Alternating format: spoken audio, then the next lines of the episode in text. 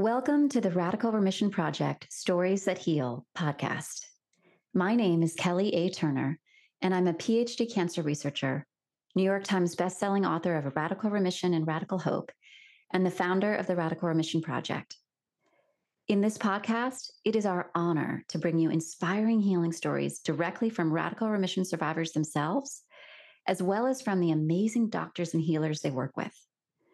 As a reminder, the Radical Remission Project is not against conventional medicine, and we fully support an integrative approach to healing.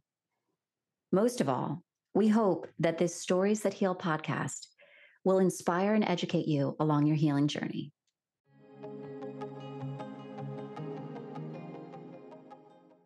Hello, and welcome to the Stories That Heal podcast. This is Carla, and today Liz and I are excited to welcome our radical remission healer, Dr. Nasha Winters, who also happens to be a radical remission survivor. Diagnosed in 1991 at the age of 19 with stage four ovarian cancer, Nasha was told that surgery and chemo would only give her three to six months to live. She declined those treatments and worked with alternative doctors to overhaul her entire life from diet and supplements to deep emotional work. She later went on to naturopathic medical school so she could continue her own healing journey and also learn how to share what she was learning with others. After 32 years, Nasha is alive and well with her blood markers for ovarian cancer within the normal range. Dr. Nasha Winters is now a naturopathic doctor, a fellow of the American Board of Naturopathic Oncology, and a global healthcare authority. She has educated hundreds of professionals in the clinical use of mistletoe and has created robust educational programs for both healthcare institutions and the public on incorporating vetted integrative therapies in cancer care to enhance outcomes. You can learn more in her books, The Metabolic Approach to Cancer and Mistletoe, The Emerging Future of Integrative Oncology. Welcome, Dr. Nasha. We're so honored to have you on the podcast. Oh my gosh, you too. What a what a joy to be here. As we were saying before the recording started, I feel um, humbled and excited to be here with you, your audience, and some of the fellow, uh, you know, interviewees that you brought on on board. So thank you. You're so welcome. Yes. So, as you know well from Dr. Turner's research on radical remission survivors, the 10 common healing factors that all of the radical remission survivors used are in no particular order diet, herbs and supplements, exercise, increasing positive emotions, releasing suppressed emotions, following your intuition, increasing your spiritual connection, having strong reasons for living, empowerment, and social support. So let's start with your healing. For your own healing journey, 32 years ago. Which of the 10 radical remission healing factors was most impactful? Perfect. Well, first of all, again, thank you. Um, but I do want to clarify something that you shared in the bio about me, if that's okay, because that. Oh, please be, do. Yeah. Okay. Well, because that'll be a good kind of runway to to this discussion. So, at the time I was diagnosed, to be clear for the, the listeners, um, I, I don't think I ever knew what health was, but I was so inundated in not being healthy that it just was what was normal for me. I mean, even the doctors told my mom as a as a toddler and into, you know, as, as up to not age nine, they all told my mom that it was normal that I just pooped once a month because that was my schedule.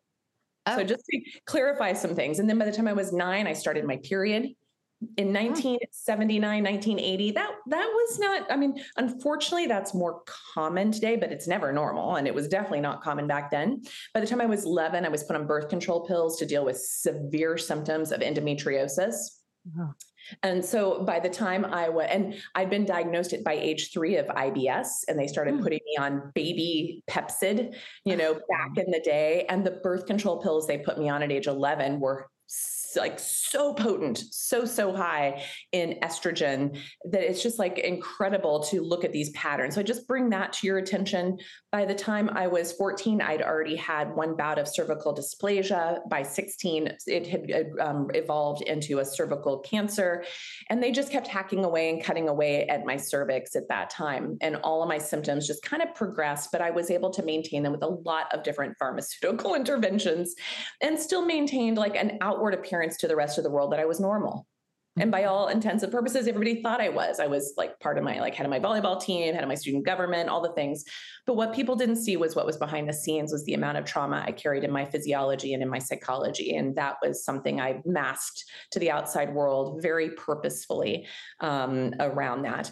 So by the time my diagnosis came when i was just shy of my 20th birthday in the fall of 20 uh, excuse me good god of 1991 i still it, my brain can't quite take that in.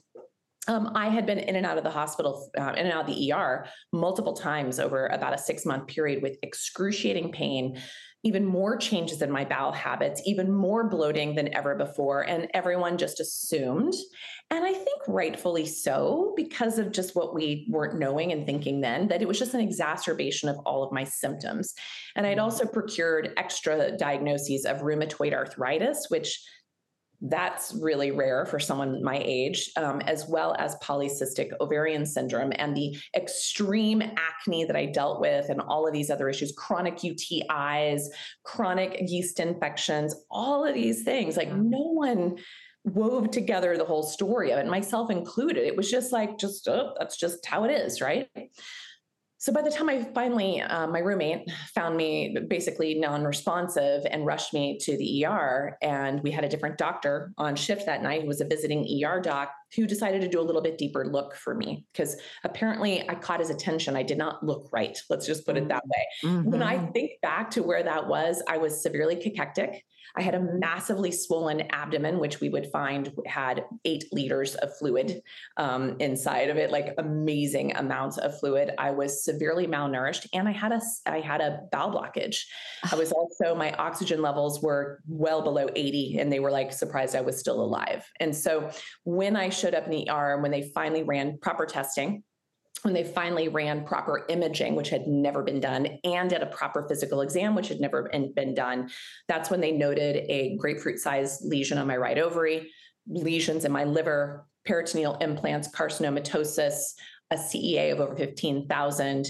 Um, a malignant ascites, as they started pulling it, it was clearly bloody and, and funky. And they told me that I couldn't have treatment mm-hmm. because I was in end stage organ failure. My kidneys were in shutdown. My liver was in shutdown. I had the bowel blockage. My electrolytes were terribly skewed.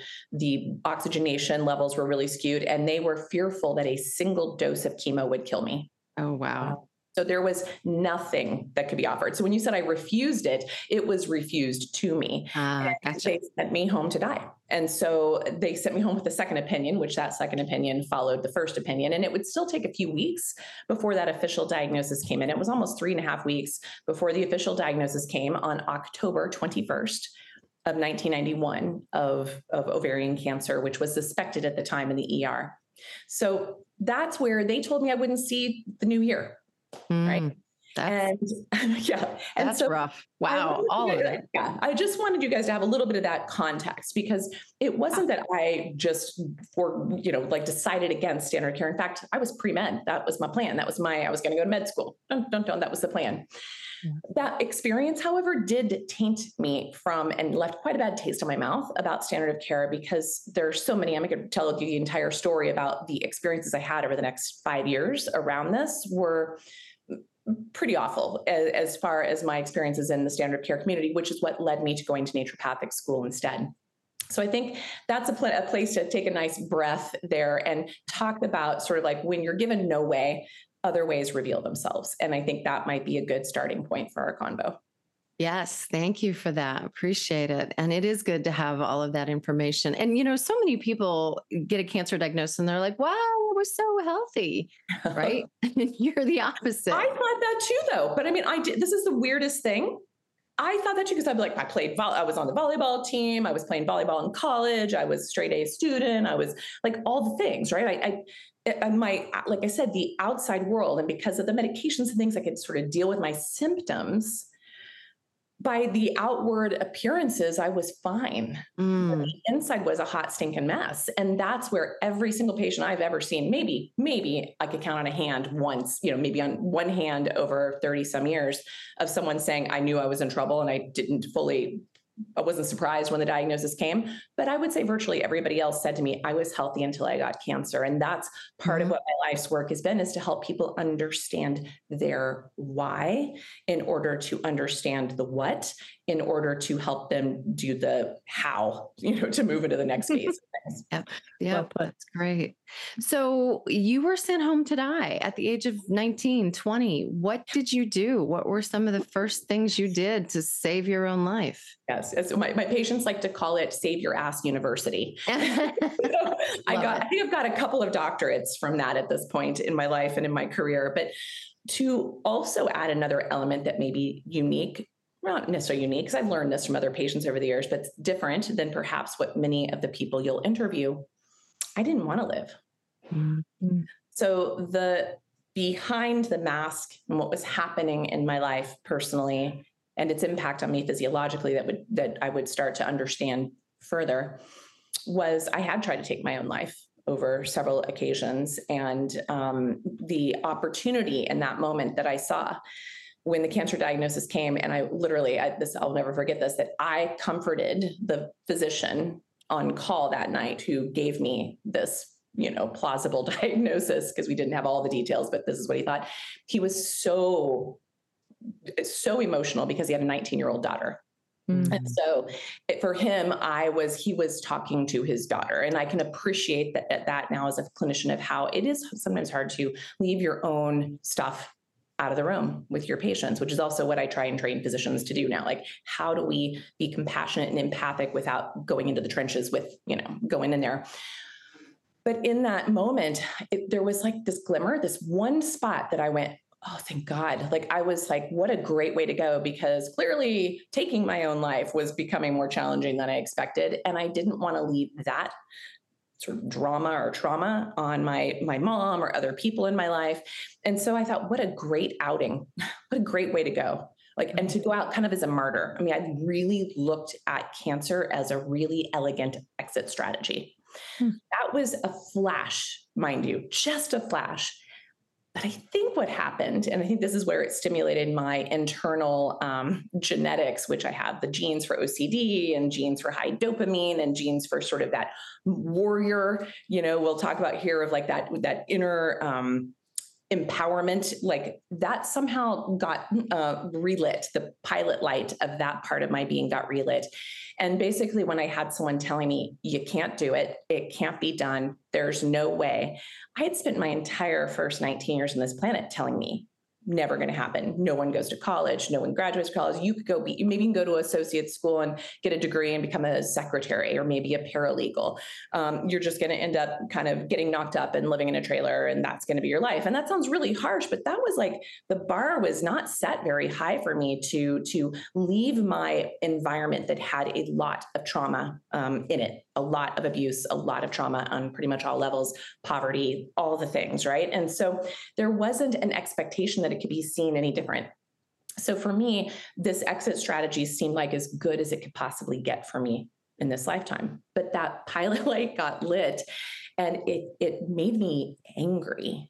And so anger became in Chinese medicine, we say that anger is, is a healthy emotion because it creates this energy around the energy to become.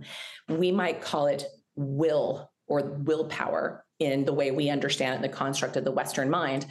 But it did something like that. It woke something up that said, oh, by God, don't tell me how this is going to play out. Right. Mm-hmm. So, and you're not God. So let me have this internal experience. So, between that and then my second, my follow up a few days later um, with the second opinion, I was angry and I ended up going to my library in Durango, Colorado, my small little town library. And for whatever reason, I, would never even heard of alternative, nothing, nothing in alternative medicine, nothing at all.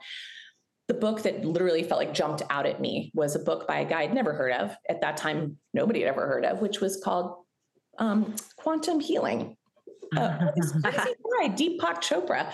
And so, how ironic, you know, that's 1991, you guys. Uh, because I also worked work study in the library at that time to as my Pell Grant for my to go to school. I was taking out tons of student loans and getting grants and scholarships and whatnot because of being a first timer in college and poverty, et cetera. I worked in the library which also at the time when security cameras weren't available and I was so poor, I also slept in that library. Mm-hmm. God, I'm almost scared for this to come out for them to know this. They all, they've heard me talk about this before, but my experiences there as I started digging, and this is at the time where we had the Dewey Decimal System and microfiche as our research, right? There right. were there was no Dr. Google, there was nothing out there. And I stumbled across a couple of things that I think were integral to my healing. But the first thing I did after that, reading quantum healing, to realize uh, the the shift happens internally first, right? That that was a big one for me. And I felt like I literally had a paradigm shift in the two hours I sat on the floor of that library and read that book and just inhaled it. In fact, that's pretty impressive. And this is late, you know, late October 2021, 1991. Uh, the second thing is because I had a bowel blockage and my experience was such that every time I even drank a little bit of water or anything solid, it would create such excruciating pain or make me throw up that I didn't eat mm. outside of tiny, tiny sips of water and herbal tea over about a two and a half month period. And I had to keep going in to have the ascites drained, the fluid build up around my abdomen drained. And as I fasted, the longer I fasted, the less fluid they had to pull. So mm-hmm. accidentally, we didn't know the things we know today about fasting, mm-hmm. right? This is again 1991. Mm-hmm. That was an accident that saved my life. Was the bowel blockage was probably a huge gift and the other of the quantum healing of the concept of my mind over this. And the third was the concept of the trauma and recognizing that the only way I was going to survive this was to completely leave the toxic soil in which I had been you know marinating for my entire mm-hmm. life and so people have heard me talk about a family fast and that's exactly what i did for the next several years and cut all ties so that was at a time when people couldn't find you and that was very important to me and i was also very there was a lot of shame around this because of my trauma history the abuse history these other pieces.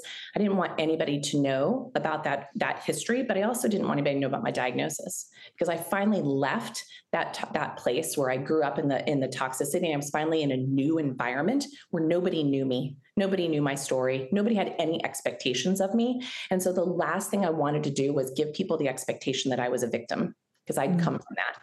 And any expectation that I was a cancer patient. I wanted to be a 19 year old college student, right? 20 year old college student, sophomore year in college. And so for me, those were probably the critical pieces. And then the next 30 years or so, I've learned a few other things along the way. But I think mm-hmm. those were the integral changes of finding that internal empowerment, finding a strong will to live. I did not expect to live. I did not expect to turn this into my passion and, and purpose, but I wanted to understand why. And I immediately shifted in that next semester in January of, of 92. I switched my major from a biology chemistry to a bio, to a psychology biology and created a self-constructed major in psychoneuroimmunology. Wow. And I believe that those are the pieces. For me, the, the, the dietary piece, I had become a vegan, and I put that in parentheses if anyone's just listening, um, because at 16 I did it for the, my grandma was the bookkeeper for a huge meat packing company for 50 years, right? And I was just like completely disgusted. And even as a kid, I didn't like meat. And my family was like, but God put cattle on the earth for a reason. And it was very much like I was the black sheep always in my family but I just didn't like it. And so I became a vegan at that time, which seemed really cool, except for I was living on things like fake, like fake everything, like every, and it was very grain and very carb dense. There was no no vegetable matter. In fact, today, as an omnivore, I eat a heck of a lot more vegetables than I ever did as a vegan or a vegetarian. And so, uh, you know, some of those things were playing a role in this, but like the dietary piece, the only thing about diet back then was Gerson therapy. And so I applied as much as I could with that probably helped because I grew up in such a standard American diet. It probably was a shift in my chemistry, but ultimately that was the only real dietary change because I was already eating that way, theoretically, the right way to eat for cancer at the time of my in stage diagnosis. So it would still take me another seven or eight years before I would bring on even an egg um, another five to 10 years after that before I would bring in fish or any other animal protein. And I will tell you for my own body, my own chemistry, and what I've learned, those were things that were integral to my healing and my improving on this path because that was my personal journey. But the area that I really focused on that made the biggest difference was not about what I was eating or the supplements I was taking because we didn't know those things at that time, but it was about the shift in my consciousness, the shift in my belief system, the shift in my spirituality and my path and purpose. Wow. Wow. that is an amazing story. no, it's so great. I don't even know. Like, just amazing what you went through and how you got to where you are today. So, thank you for sharing all of that. Thanks, ladies. Yeah. Thanks for listening. I, you know, I, I had moments to tell pieces of it, but I thought, well, I should probably clarify because I think people make the assumption if I'm a naturopath, so therefore I'm going to be against standard of care, or to I for I forego standard of care to just do alternative, and I didn't have any choices. And in fact, the beginning there wasn't even alternative choices; it was an internal shift that was happening before there was any external applications. And so I just thought that was important to, to lay the foundation for folks here because I think that everyone always wants to know the one thing that I did. And it's, it's uh, right. 32 years later, it's still happening. I'm still working on it, right? Yeah, it's incredible. All of the um, everything that you went through from it sounds like from birth on um, with your health, physical health and obviously your emotional health but what a story there's so much i i feel like the audience should be able to relate to a little uh, it's something that you have said probably is relatable to everybody on some level and mm-hmm. you know the the varying degrees of the paths that have taken you on you know you've you've been through it but what an incredible um, share so thank you for for being willing to to share that with our our community because that's really um it's really important for people to see because you are extremely successful now and you're on the other side of it all these years later but to see how you know it's important for people to realize that you know it can be really really low and yeah. you can still have an incredible incredible future Yes. So thank you for for living that out for us and sharing with us today. Um, I am curious, uh, and you know, we can we can kind of head more into your your practice and you know how that all happened. Um, but I would love to know if you uh, have ever talked to your your patients about the radical remission factors, or just knowing what the factors are, are they encouraged to use them? I love that. You know, the second this book hit the market, I, I, I don't know how I'd seen some pre-release, and of course, my I've got my spidey feels out for anything in the oncology world, from standard of care to alternative care, and I feel like I kind of read like I feel like I kind of stumble across things before they become like popular, you know, out there. And so I definitely stumbled upon radical remission before it became as massive as it is today. And I started making that required reading for all my patients and even all the physicians I train today and the advocates we train today. This is one of the required readings because everyone is so seduced by the idea of the things that are going to treat your cancer. And yet the hardest part of this and the most important part of the healing process and the optimization of the terrain, as I like to call it, is an insider's job, right? And so that's what I love about seven of these 10 factors are not external give it to me take take it in treat with it processes. They're completely internal processes. And so it was so critical to that. And it's hilarious because even though i say that we put that out there people still start with the tangible. Yeah. The, because the hardest is the intangible. It just is. And and as someone who for me and this is not to say that this is the right way or the wrong way but because there was nothing tangible that was being offered that's the only place i could start and i do believe that it's very much the major reason why i'm here today and so i wish i could compel people to start there first versus as the last resort, which is often the case, and go from there. Yeah, that's great. A great point. And I think that, you know, coaching people in this realm, we see that sometimes they're really really ready to dive into that by the time we get to them and and other times they really do need to hold on to the physical and say, yeah i'm going to releasing suppressed emotions we're going to put a pin in that. Yeah they all want to start with diet. What's what should oh. i eat? How should i eat? Yeah. yeah. And, and the irony is the diet is probably the most controversial most difficult to actually tackle because it's so biochemically individual and your needs change Yep. over time. And so that's even one of the things when I was able to interview Dr. Kelly uh, for my podcast just recently. I kind of asked her, like, what are your what are your two or three uh, you know factors that you are using in your life? And she mentioned something that completely resonated, and I think it's worth repeating here was that what she does of those 10 factors will change as her life changes and the needs in her life change and where Mhm. she is in her life. She's like, there's been times when she really focused on those tangible external things, and there's been times when she really focused on components of the internal work. And um, and so for me, I feel like that's true for myself as well as the clients that I get to serve, the physicians I get to train, the advocates we get to train, in that recognizing that what you need to put your attention on or prioritize in those 10 factors will also ebb and flow over time.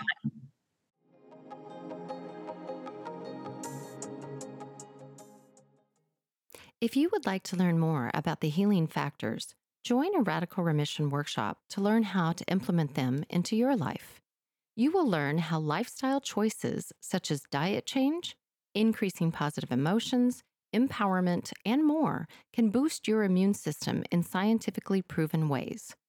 Our workshops follow a unique interactive format that encourages sharing and social support.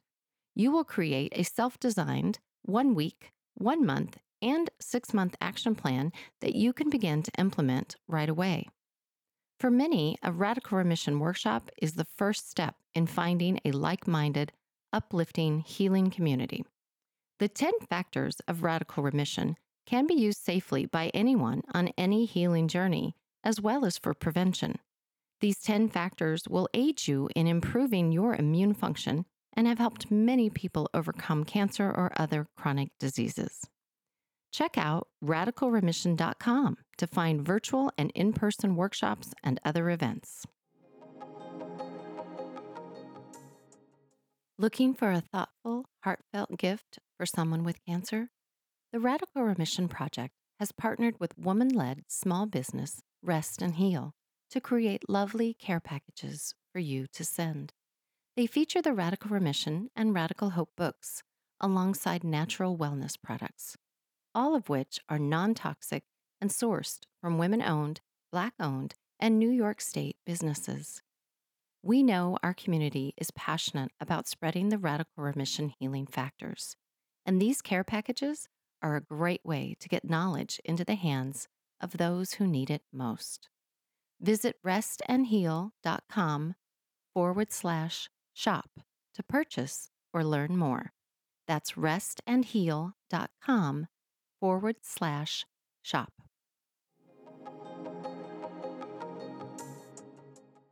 All right. Well, we would love to hear a case study or two on patients that you've helped to overcome the odds. Do you have any stories that you can share with us? I knew you were going to ask that. And it's so, this is the hardest thing for me because literally, just to give context, I went to about five or six years ago, I went to a big, I think it was an ASCO conference, which is sort of like the Super Bowl of standard of care Mhm. oncology. Yep. And I was in a room of probably 2,500 people. And one of the speaker basically said, How many of you? And I'm standing in the back of the room because I'm a back room stander or sitter. And um, there's like, he's like, How many of you have seen success, you know, seen someone overcome a stage four diagnosis? And I'm about ready to shoot my arm up until I read the room and realized there was not a single arm up in that room. Seriously?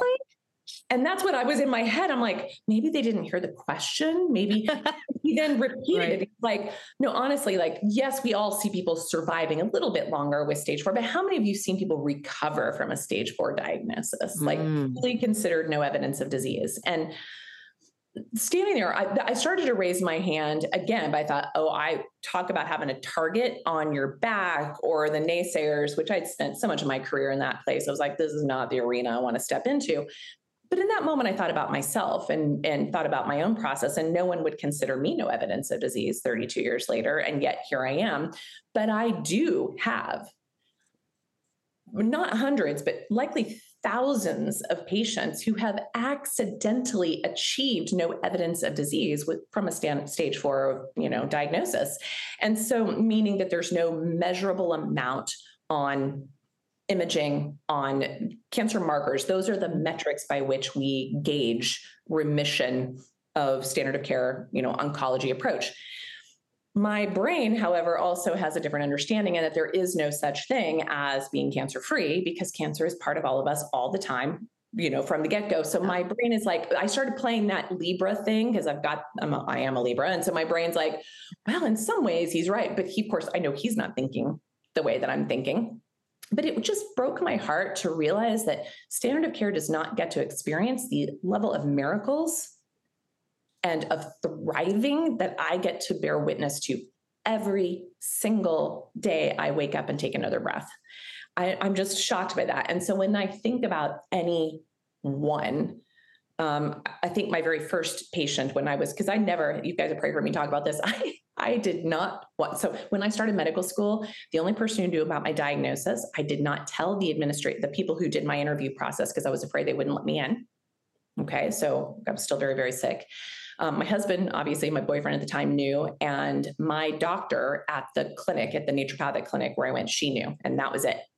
No one else. I'm like, this stays in a vault because I did not want to, again, I did not want to be like labeled that's very important to me. And that's also very important why I try and teach patients and colleagues. Like, don't call someone, oh, you're a breast cancer patient or blah, blah. Like, no, you're not. You're a person who happens to be dealing with a process that yes. might be labeled as X, Y, or Z, but you are not your cancer. Right. That drives me nuts, but it's like, and so people who do that, I get that. It's not, it's not a criticism. It's just an awareness of that we our cells listen very intently. And when you keep telling it, you're a cancer patient, you're a cancer patient, you're a cancer patient, it's going to believe you. All right. So that's, that's one piece here.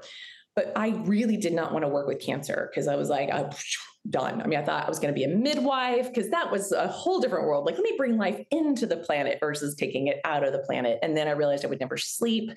And so sleep is very mm-hmm. much part of my superpower of how I deal with my own health issues. So that was a big one. But there were just other things I thought I was going to work in maybe mental health, addictions because of what it came from. That seemed like a natural fit, but it was like, oh, I just, yeah. Anyway, first week of work, gentleman comes in in a wheelchair because I was also dual trained in acupuncture and I worked in a pain clinic in Durango, Colorado. And so whenever they didn't have tools in their toolbox, the standard of care orthopedics and the neurologists and whatnot couldn't take care of the pain, they referred him to me.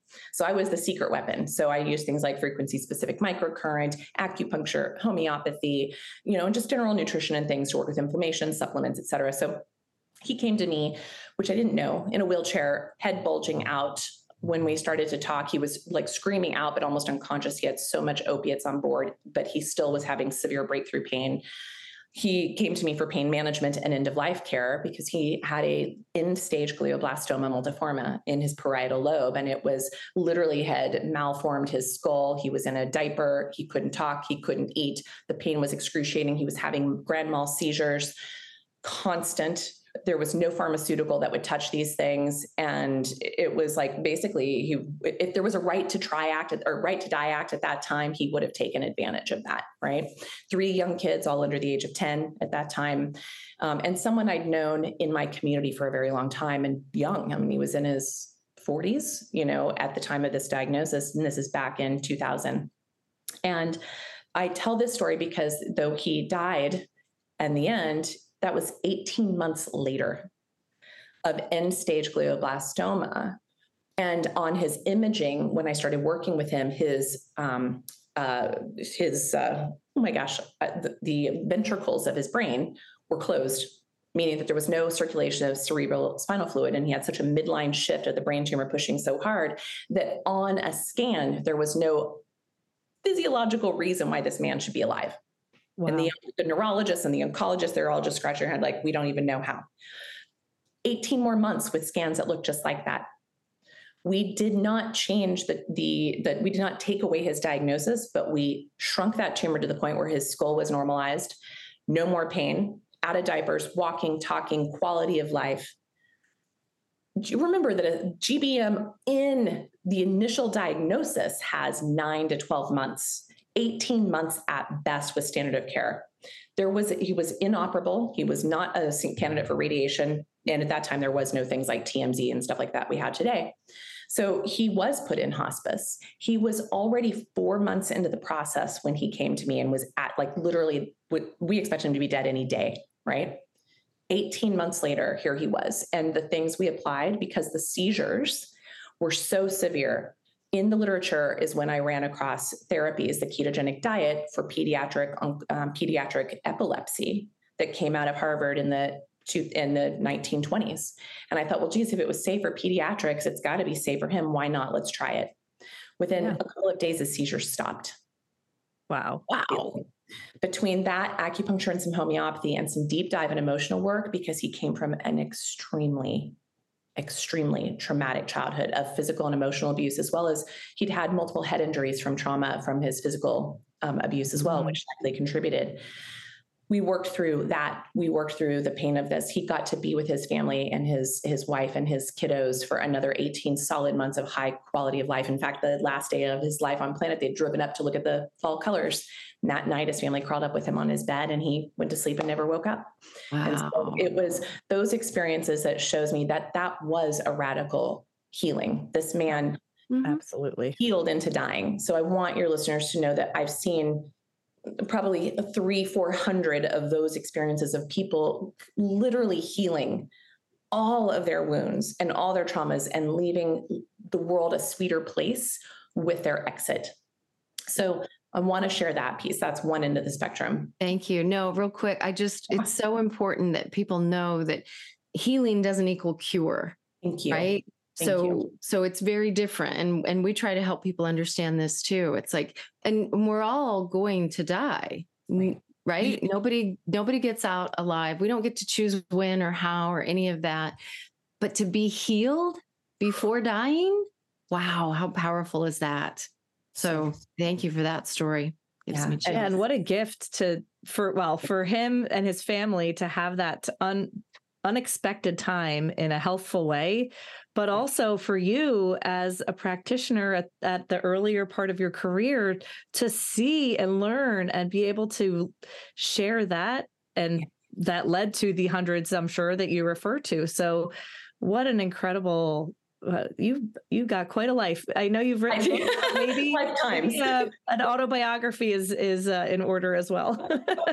someday, someday, I love it. No, but that's I appreciate that. I appreciate that that landed here because I, I think a lot of people do somehow perceive, you know, the dying from a cancer diagnosis as a failure. And so like we can even talk about so so a really good example of this kind of staying on this topic is um, David Servan-Schreiber, his book Anti-Cancer mm-hmm. Living. Love that book. Right? It was another book that was so like integral to my own healing process and the crazy thing is if you ever read his book Not the Last Goodbye, which I, I, every time I talk about this, it, it, just makes me so emotional. It also I resonate with this because this book did not come out until after he died, and by design, because here's a man who had survived the unsurvivable, you know, in, you know like non-survivable of glioblastoma mm-hmm. for 17 years, and it had a couple of recurrences within that window of time. And then his work got out. I mean, I learned about him before his first book, Anti Cancer, because of his work with fish oil and depression in the field of psychiatry. Like he was really known for his other work in the psychiatric world, which I will tell you, I don't know his life story, but you don't usually become a psychiatrist or a psychologist unless you've got your own psychological Just like going into cancer. It's like you usually have some very pain to purpose thing that led you there. So my imagination is he had his own traumas to overcome in that department. But here's a man whose work changed many of our lives in the field of oncology and integrative oncology in particular. And yet he did not want his diagnosis or his recurrence to be public until after his death and until it came out with the book, Not the Last Goodbye. Because he was so concerned, and I resonated with this so deeply, which was part of what made me kind of come out of my own closet, was if he told people that he had recurred, despite 17 bonus years, and, and that he was progressing and would likely die of this, he was afraid that all of his work would be discredited. Hmm. Yeah. What a yeah. shame. Right. Total shame. And we just went through that this week with Suzanne Somers. Right. Right. 24 yeah. years with three different that we know of bouts of cancer. Mm-hmm. And yet, you know, the people are like, oh, and it's the alternative medicine that killed her. I'm like, are you freaking kidding me? Like, just right. these things. So I know for myself, and in fact, I just got my labs back yesterday morning. So my annual labs. And I still, 32 years out, still get a little bit of a in my belly, you know, mm. like going to run the labs, going to wait for the labs. I had them run Friday of last, you know, um, a week ago this past Friday. So they took a while because they took 14 tubes of blood. I mean, this is my annual check in.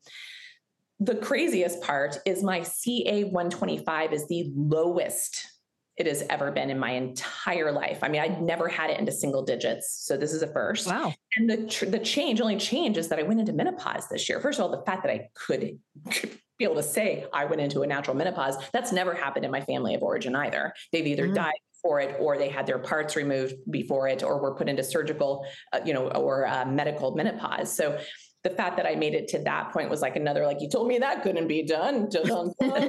um, you know, so there was that piece. But the thing that threw me off is I was traveling extraordinarily the last six months for work, and I see the toll that took on my labs. So my A1C, for instance, is always under five, somewhere between 4.3 and 4.9. My diet has not changed at all but the lack of sleep and the travel and the impact on that, my A1C is the highest it's ever been at 5.4 which right. is telling me I have to do something. That was not about my diet. That's mm-hmm. about lifestyle. Mm-hmm. That's about stress and lack of sleep. So I was like, that's interesting. My thyroid is completely off, which it hasn't been in years. And I have a diagnosis of Hashimoto's, but it hasn't had high antibodies or any issues for years. But that thrown off, which tells me somewhere in the last six months, I got major exposures to gluten, which is my big, everyone with Hashimoto's should be avoiding gluten like the plague. So for me, I was like, okay, this is the nature of the work I do today that I'm putting a message out into the world is causing me harm. So, how do I both take care of what I came here to do and take care of myself at the same time? Exactly. And so that's the dance where my ahas of my labs, nothing else in my lab shows any indication of cancering whatsoever right? Despite if you did imaging and stuff on me, they'd probably say, oh, you still have lesions here, blah, blah, blah, blah, blah. But I'm not cancering. And in mm. fact, my tumor assay is the best it's ever been at 8.9 on my C125. I'm like, holy crap, I didn't even know that was humanly possible for me to be from 15,000 and then for over 10 years, well over oh. a thousand. And then from 2009 to this point in the hundreds. And then last year it got to 84 and I was celebrating that. And so for it to be 8.9, I'm like, that's the menopause window I just walked through. So I ah. faucet, but I turned on some other faucets because my self-care went out the window these last six months and trying to serve. Mm, yeah.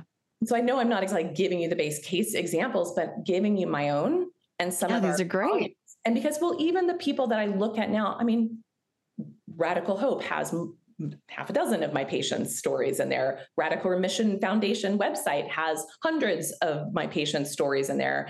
Mm-hmm. Documentaries have my patients in there. Like I don't have to retell their stories; they've already been telling them. Multiple of them are bringing their stories out to, in books coming out in the next few months to the next few years. So I I have seen thousands. I wouldn't even know where to begin because to me, we're all on this path together still that it's like hard for me to say like you used the word survivor early on carla when you introduced me. I, I don't really relate to that. I relate to thriver. Um, but so i have thousands of thrivers. And so that's the part that's hard for me to like choose just one. And so the, the story of this gentleman i told you about with the gbm changed my life. And my own you know the story of learning about people that are out there who've overcome the insurmountable and still are considered failures at the end of the day just is really sad. So if I went tomorrow, everyone would say that this failed me 32 mm-hmm. years ago. Mm-hmm. Mm-hmm. Right. And right. that's where I really hope that I can like, can we just stop that crazy train right now and yeah. change that perspective? Because I will go someday.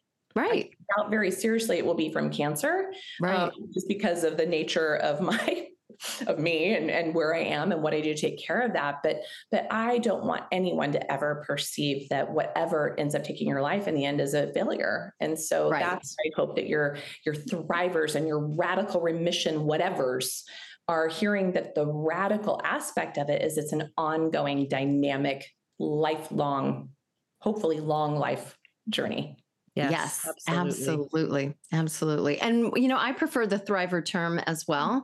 But of course, with Dr. Turner's research, it was radical remission survivors. So it's, that's why we use that. But absolutely. yeah, definitely yeah. not a failure. And I also don't want to have that lost or battle, you know, in the headline of my obit. exactly. Like I, I sometimes like I, have done, I don't know if you've ever written your own obituary, your mm-hmm. own. I've done them over the years and about every decade I take another gander at it and it just gets funnier and funnier and weirder and because my mom would tell you that cancer may have tried to take my life a few times but i've had some experiences like when I was doing my bucket list, when I thought I would never be here, I, I got rid of, I sold everything I owned and went on a seven month backpack trip and all over Europe. And I ended up getting, you know, uh, I was kidnapped in Bulgaria. I was living in a bomb shelter in northern Israel on a kibbutz. I uh, was on a, a, train in Turkey that got bombed and we were on the side. I was like, I was on a, a ferry that the next day in the Black Sea sunk and killed 900 people. Um, I mean, there's like so many stories wow. like that. My mom, my husband were like, it was like, I, I like had this. There was a period of about a decade after my diagnosis that something kept trying to snuff my candle. And I just was like one step ahead of it. So I feel like that's my, my life's pattern. I feel like that has luckily, uh, I don't carry that around with me as much anymore. But in that beginning, it felt like, it felt it, it, and interesting whether you believe in astrology or not but i've met with ayurvedic astrologers and western astrologers and ayurvedic astrologers and they look at my chart they're like you really shouldn't be here. Like you're like literally the time that you were running this dasha from age 10 through 29 so oh, this is it's a 19 year dasha you can literally see where i should have died multiple times. And so it's just very interesting to me. And she and then she said you know when when i first heard she first did this reading for me when i was like 26 27 She's like, the she goes, people who survive this this dasha, this Rahu dasha, um, live very interesting lives. And I would say that's an understatement of the century. yes. Okay. Definitely, we need the autobiography. yes. Oh, yeah. You've Definitely. got more than nine lives, it sounds right, like. Right, right, right. mm-hmm. Well, while we have you here, because we're hearing a lot about you, which I think is so special for our audience to be able to hear um, all of this because you know you can read a, a very famous book of which you've written um, and never really know the the story of the author behind it so i love that but i do want to give you an opportunity to share a little bit about your approach as a healer um, and i know we, you work a lot in the world of mistletoe and you have your metabolic approach so um, you know this is your chance feel free to to share whatever it is you think our audience would like to hear about your practice Oh, thank you for that. Well, I think I think the big thing I alluded to early on is just this understanding of why a 19, 20 year old is diagnosed with something like that is trying to understand my own why. That's really informed how I've approached every patient. I really wanted them to understand the biology that led to their biography and their biography that led to their biology. And so that story is very, that autobiography is very important to understand because there's always something right? And as we have patients write their chronology when they're doing their initial intake with us, most of the time they go, "Oh my gosh, I never put two and two together." Right? They did to like to see it when they start to do that, they're like, that totally makes sense. And so it helps them even understand how their story impacted their biology. So that's part of it. The other part of this methodology that I've used to inform my own navigation of this nonlinear process. yeah. because I think people were like, oh, she was dying this moment and now she's thriving now. And then it was just like a straight line in between. I love those images where it's like the curly, I mean, that's the reality is more of the absolute non-linear approach to this.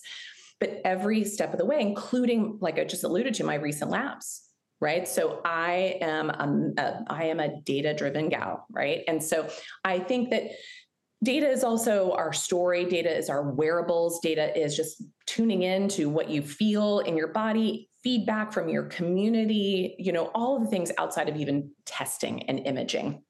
But this concept this methodology i developed over 30 years is known as test assess address don't guess is what I now train clinicians and advocates globally on. We're in 29 countries to date. We have over 200 physicians, over 300 advocates. We're bringing on two new cohorts a year. Um, our goal is to become like a mycelium net, you know, all over the world of this kind of common narrative that that has a, a much more hopeful tone to it than than maybe is out there. And so next time someone says, "Well, what do you do for breast cancer?" I'm like, "I don't do anything for breast cancer. I'd like to know the person you're referring to, and then I can help you know what to do about that person." And so I'm reframing the way people think about and approach dis-ease and the cancering and i use that verb, um, you know, on purpose, um, because we all have cancer, but, but we're not all cancering. And we may go in and out of cancering even unbeknownst to ourselves. Um, some of the literature suggests we do that seven to 10 times in our lifetime. And our bodies are so insanely wise. They know how to, you know, kind of recognize respond and remember and deal with these things. And that those three r's are part of our immune system. And you know you can just look around the world around us. We just came out of a three year pandemic that should probably give us a clue that our immune systems aren't working well. And to ask why because it's not like oh i just have a default immune system and i'm deficient of a particular microRNA injection. That's not what health is. Health is saying what led to your immune system not doing its job? What led to your terrain not holding you know like court and keeping those cancer cells at bay you know? And so those are the questions that we dive deeper. So the methodology is what we do there because the treatments to treat whatever patterns are being revealed will vary as widely. So for some they might go full on standard of care. But if you're still not tending to that terrain you don't get very far. Or others might just do all alternative if you don't tend to the bigger picture, you won't go very far. And bringing the two together, again, the treatments are less impactful than the environment in which they're landing in. And so that's what I keep taking people back to again and again. So when someone tells me that a therapy failed, first of all, the standard of care drives me crazy because they say the patient failed the therapy, but the therapy failed the patient. And the reason why the therapies of any kind fail a patient is not because necessarily the therapy itself was wrong, or that the patient was inherently flawed in some way that they didn't do it right. It's that we didn't ask the right questions. We didn't reveal the right targets, the right reasons, and approach that. And so that's what I feel like I do really, really well is help people understand themselves very well, help people understand their patterns, and then understand what therapies are best suited for what patterns at any time. So we can understand the right dose, duration, the right combination and to know that it's dynamic and it will need to change as things change. And that testing is integral to that. Our patients who are actively cancering, we're looking under the hood every single month. And once they stabilize, every three months to six months, depending on their diagnoses, and then annually thereafter.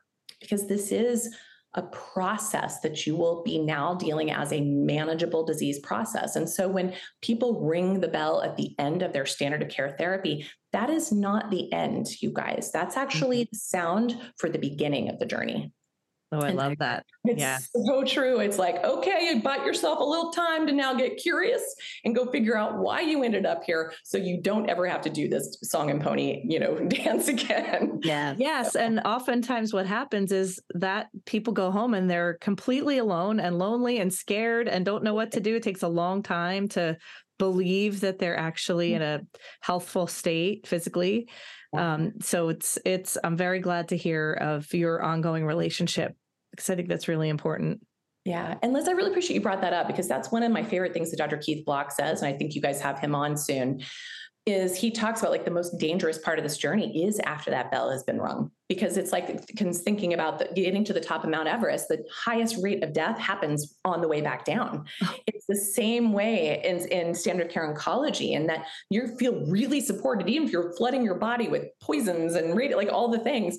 But suddenly they're like, okay, go home, get back to your life. And you're like, what? Mm-hmm. Something intuitively in that person knows that ain't the answer and so the, or the patients who say i can't wait to get back to my life before cancer i'm like well remember that's the life that got you to cancer to begin with. So please never return to the soil in which you got sick. Please get curious as to what was in that inner garden that allowed for this to take root and and blossom and do something about it because that is your only true prevention and treatment is to head it off at the pass to begin with and understand mm-hmm. why and so i really appreciate that a lot of our colleagues out there um, seemingly understand that concept and apply it but it's a we are up against quite a quite a Goliath of a different mindset. I mean, there's still researchers out there saying that cancer is just simply bad luck and nothing can be done, and you just wait for the other shoe to drop.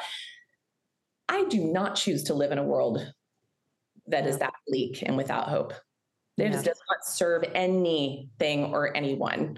Um, and so, fear and staying in that place of fear does not allow your body to go into the re- requisite parasympathetic in order to heal, which is why those seven factors that are the intangibles are such key players in someone truly main, managing their disease process. Yes, yeah. absolutely. Couldn't agree more. Wow, this has been so great. We could keep going and uh, uh, for days. I think we could, talk, we could have part two and part three and part four with Dr. Nasha, but we do have to wrap it up. So, you. Thank you so much. If our listeners want more wisdom from Dr. Nasha, where can they connect with you? Thank you. Well, the best place would probably be kind of the overarching right now, which is the Metabolic Terrain Institute of Health, which is mtih.org. That will also get them back into drnasha.com, which is where you have tons of access to my podcasts and lectures and things, just a lot of free content. But also, the MTIH will talk to you about what we're doing with this nonprofit hospital and research institute, this lab, um, this uh, data platform, this education platform that we've created, and oh, so much more. So I hope that people will sign up and get our newsletter and know that we are absolutely passionate about changing the world of health in, in general and cancer in particular. Awesome. Thank Beautiful. you so much. Ladies, what a treat. Appreciate it. Absolutely. And we will gladly have all of those links in the show notes for our listeners if they want to connect with you and get on that mailing list so you can get the, the latest information. Sweet. Thank you. Thank you so much for your time. And thank you for listening to the Radical Remission Project Stories That Heal podcast. Once again, I'm Kelly A. Turner, PhD, cancer researcher and founder of the Radical Remission Project. If you found today's episode inspiring, we encourage you to share it with anyone you think would benefit. If you'd like more information about the Radical Remission Project, or would like some support bringing the 10 Radical Remission healing factors into your own life, visit us at radicalremission.com to find a certified Radical Remission health coach or to learn about an upcoming Radical Remission workshop. And if you'd like to connect with Liz or Carla directly for health coaching, you can visit radicalremission.com forward slash about us. Most importantly, be sure to like, share, and please, please, please review this podcast wherever you listen to podcasts.